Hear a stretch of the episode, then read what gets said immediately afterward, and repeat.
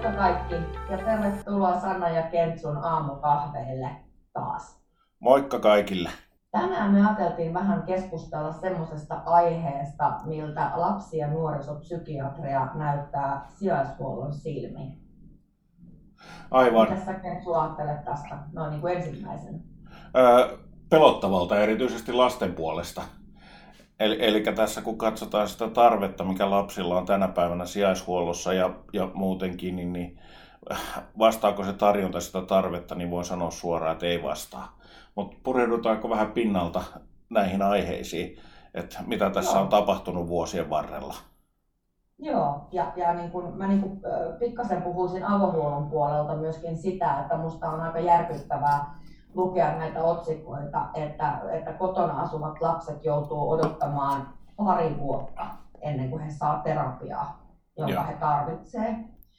Ja sitten tietysti heti niin kun laitan katseeni tänne meidän omaan skeneen, eli tänne sijaishuoltoon. Ja kyllä se vaan niin kun se tosiasia on se, että se niin kun psykiatrisen avun saaminen on aika mahdotonta tänä päivänä. Mistä tämä sun mielestä johtuu? Siinäpä on hyvä kysymys.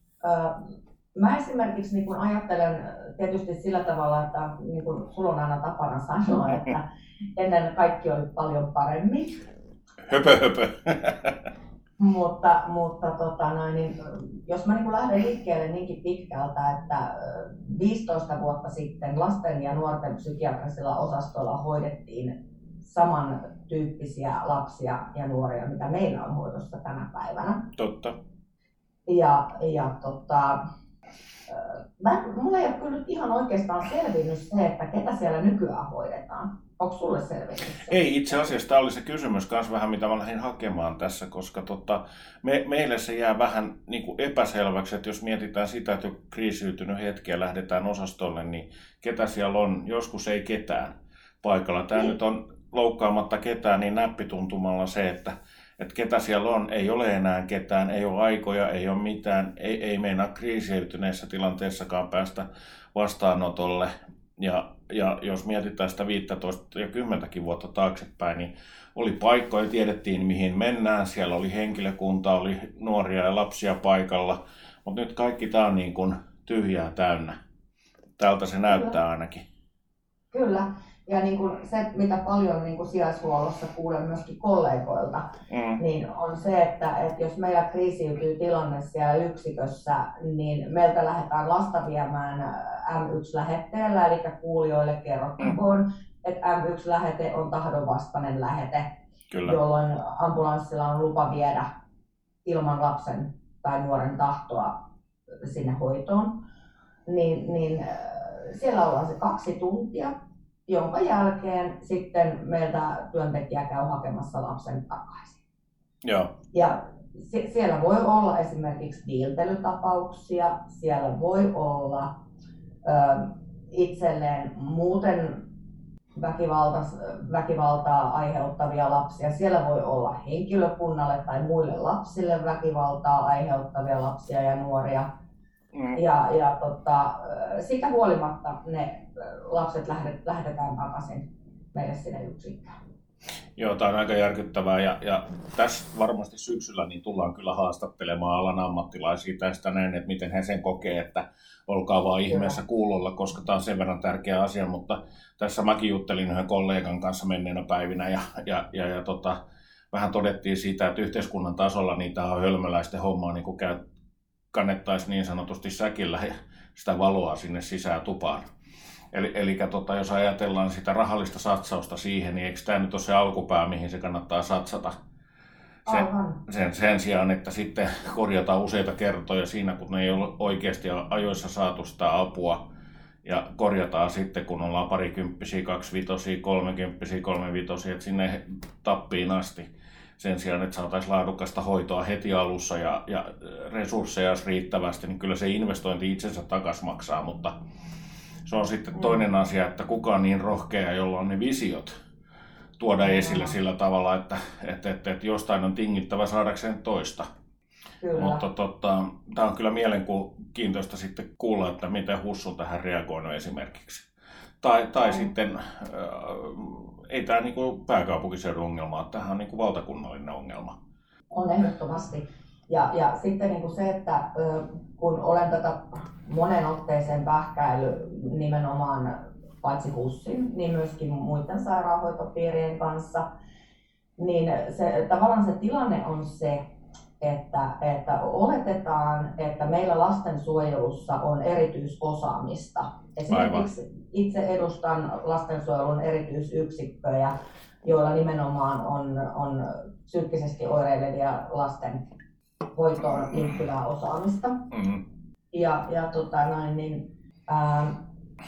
He odottaa siellä, että meillä on sitä niin paljon, että me pärjätään näiden hyvinkin vahvasti oireilevien lasten ja nuorten kanssa. Mutta se, mitä mä olen miettinyt, ei siinä mitään, onhan meillä osaamista.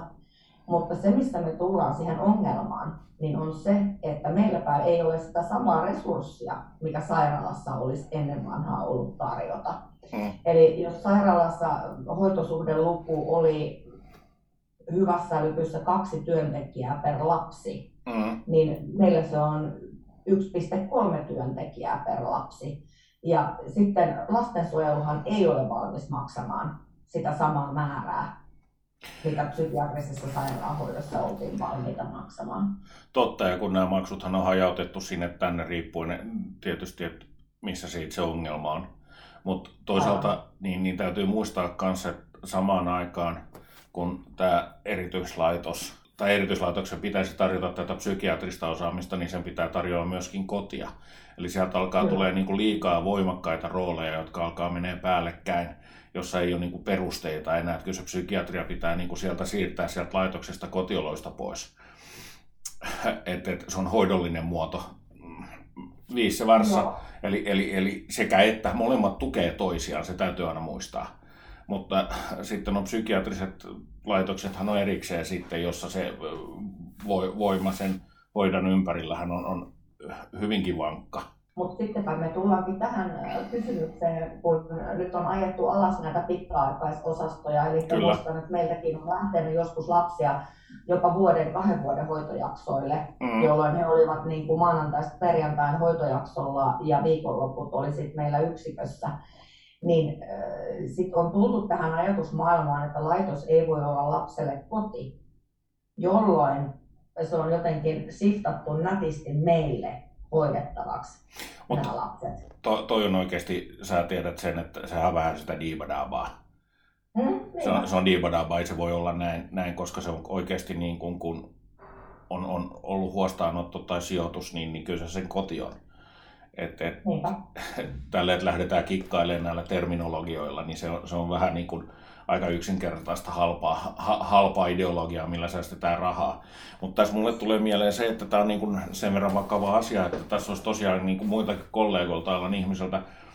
Oli tosi hauskaa kuulla kommentteja ja kokemuksia tästä näin, että mikä se on ollut parhaimmillaan ja pahimmillaan.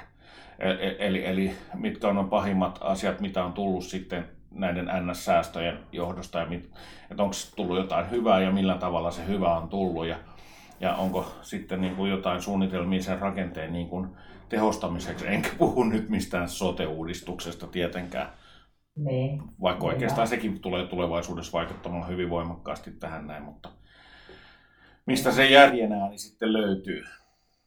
Aivan.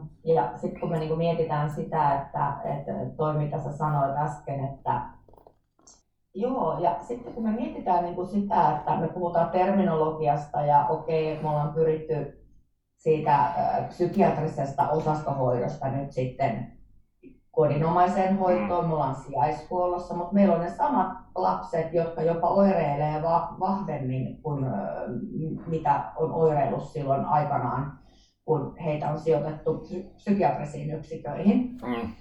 Ja aikanaan kun tosiaan psykiatrisille osastoille oli sijoitettu hyvinkin vaativahoitoisia lapsia ja nuoria, niin nyt nämä lapset ja nuoret tulee meille. Se ongelma vaan on se, että meillähän resurssit on puolet siitä, mitä psykiatrisilla osastoilla on. Eli me joudutaan hoitamaan puolet pienemmillä resursseilla. Ja mä itse olen niin kuin haaveillut siitä, että pääsis perustamaan semmoisen vaativan tuen yksikön, missä olisi vähemmän lapsia ja huomattavasti enemmän henkilökuntaa. Siellä voisi olla illassa jopa 5-6 työntekijää, aivan, jolloin hyvä hoito niin kuin varmistuisi. Mutta tosiasia on se, että kun mä toimitusjohtajana lasken matematiikkaa, niin mä tiedän sen, että yksikään kaupunki tai kunta ei maksa mulle sitä rahaa. Ei. Se ei ole kannattavaa, se ei vaan toimi. Kun taas sitten psykiatrian puolella tämmöisiä varoja on enemmän käytettävissä. Tässä me tullaan just siihen sote-uudistukseen sitten, että kun tämä velvoitteet tulee suoraan tietyiltä kunnilta pois. No, jos se menee läpi, miten se menee läpi, ennusteet on taas puolesta ja vastaan, mutta sanotaan näin, että sama raha täytyy samoista palveluista maksaa edelleen. Se ei tule muuttumaan. Ja vaikka ne tasoittaa niitä maksuja, niin aikahan näyttää, että voidaanko niitä kohdentaa oikein ja näin, mutta epäillä soppii, jos sanotaan näin. Tämä on kyllä semmoinen niin kuin Sven Tuuva juttu ihan, että tähän nuoruuteen ja nuoriin ja lapsiin tämä pitäisi säästää se, koska me saadaan siitä hyvin toimivia yksilöitä sitten yhteiskuntaan, jotka kokee sen elämän ilon siitä, että ne on saanut apua ja ne on saanut hoitaa omiin terveysongelmiinsa, koska mielenterveys on ihan sama kuin mikä muu tahansa terveysongelma. Ja kun se on hallussa ja hoidossa, niin sä voit olla toiminnallinen sille ja nauttia sun omasta elämästä, mikä on tarkoitus. Mutta tää on vähän nurinkurista, että aina halvalla rakennetaan ja siitä ei koskaan tule hyvää. No ei. Mitäs niin te olette kokenut nämä avohuollon psykiatrian palvelut teidän lapsilla ja nuorilla? No, se riippuu tietysti vähän semmoisesta nuoresta, että joillekin se on ihan ok asia. Jos se tarve on kartoitettu ja katsottu, että se on se ja sen mukaan edetään, niin se on ihan fine, ei siinä mitään. Mutta sitten ongelmahan tulee siinä, että kaikki ei sovi samaan muottiin. Ja kun niitä yritetään työntää saman suppilon läpi samaan muottiin, niin se ei toimi. Ja mietitään sitä, että jotkut nuoret haluaa vapaaehtoisesti ottaa se hoidon vastaan, se on ihan fine ja ne on osallistuvia. Mutta sitten on niitä, jotka ei vaan tule niin kuin sen järjestelmän kanssa toimeen. Ja se on äärimmäisen hankalaa ja haastavaa silloin saada koko se paletti kasaan, koska on tietysti huomattu se, että kun saadaan esimerkiksi joku avopuolen toimia käyntiin, ja jos ei siihen sitouduta, niin aika nopeasti sut siivotaan kirjoilta pois. Sinänsä senkin ymmärrän tietysti, koska on muita, jotka tarvitsevat paikan jne, mutta se on kokonaisvaltaisesti hankala koko tämä asia. Tiedätkö muuten, mikä meidän syksyn yksi jakson aihe täytyy olla? No? Miten tuoda se hoito sinne yksikköön meidän lapsille ja nuorille? Joo. Ja tässä taas nimenomaan, ja sitten nimenomaan mielenkiintoista haastatella HUSin asiantuntijoita, miten he niin kuin kokee tämän asian. Et se on äärimmäisen tärkeää nähdä, että mitkä ne asiat on niin kuin heidän mielessä huolestuttavia. Ja sitten tietysti se, että jos jollain tavalla niin kuin lastensuojelu ja nuoriso- ja lapsenpsykiatri saisi jonkun yhtenäisen yhteenvedon tehtyä niin kuin sitten päättäjille, missä saadaan tämä konkreettia oikeasti käynti, ettei kaikki vaan siellä suhaa omissa nurkissaan niin sanotusti. Mutta tästä tulee ihan mielenkiintoinen jakso sitten tulevaisuudessa, että saadaan paljon ohjelmaa syksyyn. Kyllä. Ja sitten niin kuin semmoinen, mikä on tähän avohuoltoon liittyvä mielenkiintoinen juttu, niin on se, että siitä voidaan olla montaa mieltä, että minkä laatusta tämä niin kuin psykiatrinen hoito avoyksiköissä on. Aivan. Eli lähdetään nyt, niin kuin sä mainitsit tuosta sen, että jos nuori ei ole motivoitunut, niin se on sitten siinä. Joo, se niin kuin keskeytetään, että okei, ei voi mitään. Joo. Tai sitten toinen, mikä on ollut niin kuin meillä myöskin ongelmana, niin että jos lapsi tai nuori on aggressiivinen terapiassa, niin keskeytetään, joo, koska terapeutti ei voi olla niin kuin lapsen tai nuoren kanssa siinä tilassa. Aivan. Eli niin kuin, nämä ei vaan niin kuin toimi. Ja mä olen itse sitä mieltä, että nämä Kela-psykoterapiat pitäisi saada myös alle 16-vuotiaille ehdottomasti. Ehdottomasti. Ja tämä on tietysti, tämä kenttä on sen verran hajautettu ja kuka maksaa mitäkin ja kenelle ja kuinka paljon, niin tämä aiheuttaa paljon ongelmia sille niin kuin käyttäjälle, joka oikeasti tarvitsee sitä palvelua. Ja jos mietitään tavallista perhettä, lähtee sitä savottaa selvittelemään omin päin, niin se on todella vaikeeta. Se vaatii niin paljon työtä ja kokemuksesta voin valitettavasti sen sanoa, että siitä itse organisaatiosta, joka tätä palvelua tarjoaa, niin sitä apua ei kyllä hirveästi herry. Et kysytään, että meidät lähetettiin osasto 5:lle ja osasto 4:lle, että mitä siellä tehdään, niin en mä tiedä. Et sun pitää mennä takas Kelaa kysyä, että mitä osasto 4:llä tehdään. Se on se on vähän niin kuin järkyttävää, mistään ei tule yhtään mitään. Et tiedetään itse, me molemmat ja meidän kollegat ja monet muutkin tietää sen, että se on aivan järkyttävää savottaa. On. Ja sitten semmoinen, mikä on mun mielestä niin kun kaikkein niin kun absurdein juttu ikinä, niin se, että meillä saattaa olla semmoisia nuoria, kenellä on vaikka bipolaaridiagnoosi, jonka lisäksi nuorella on vielä rajatilapersoona häiriö. Aivan. Eli heillä on hyvin vahvat psyykelääkitykset. Aivan. Ja heidät ulos kirjataan psykiatrian poliklinikalta, koska he ei ole hoitomotivoituneita. Joo. Ja sitten kun me kysytään, että no kuka on lääkevastaava? Joo. Kuka vastaa tämän lapsen lääkityksestä? Joo. Niin siitä vastataan, että terveyskeskuslääkäri. Ja kun me mennään terveyskeskukseen, niin eiväthän he halua ottaa tätä lääkitystä vastuulleen. No. Millään tavalla. Joo. Eli meillä on lapsia, kenen lääkitys ei ole kenenkään vastuulla. Joo, no, tämä on tietysti se, että tämähän menee aika paljon siihen, että vastuun, nyt mä sanon taas rumasti, mutta vastuun pelko. Eli siirretään sitä vastuuta, että minä en ainakaan ota vastuuta tuosta ja mä en ota vastuuta, mutta jos ei pysty ottaa vastuuta, niin miksi on hakeutunut semmoiseen asemaan, missä se kuuluu, vähän niin kuin kulkee käsi kädessä sen tehtävän kanssa. Aivan. Niin, että menis silloin myymään lippuja jonnekin jäähallille, jos ei kestä vastuuta. Tämä on se tilanne, missä me eletään, meidän tultava toimeen sen kanssa.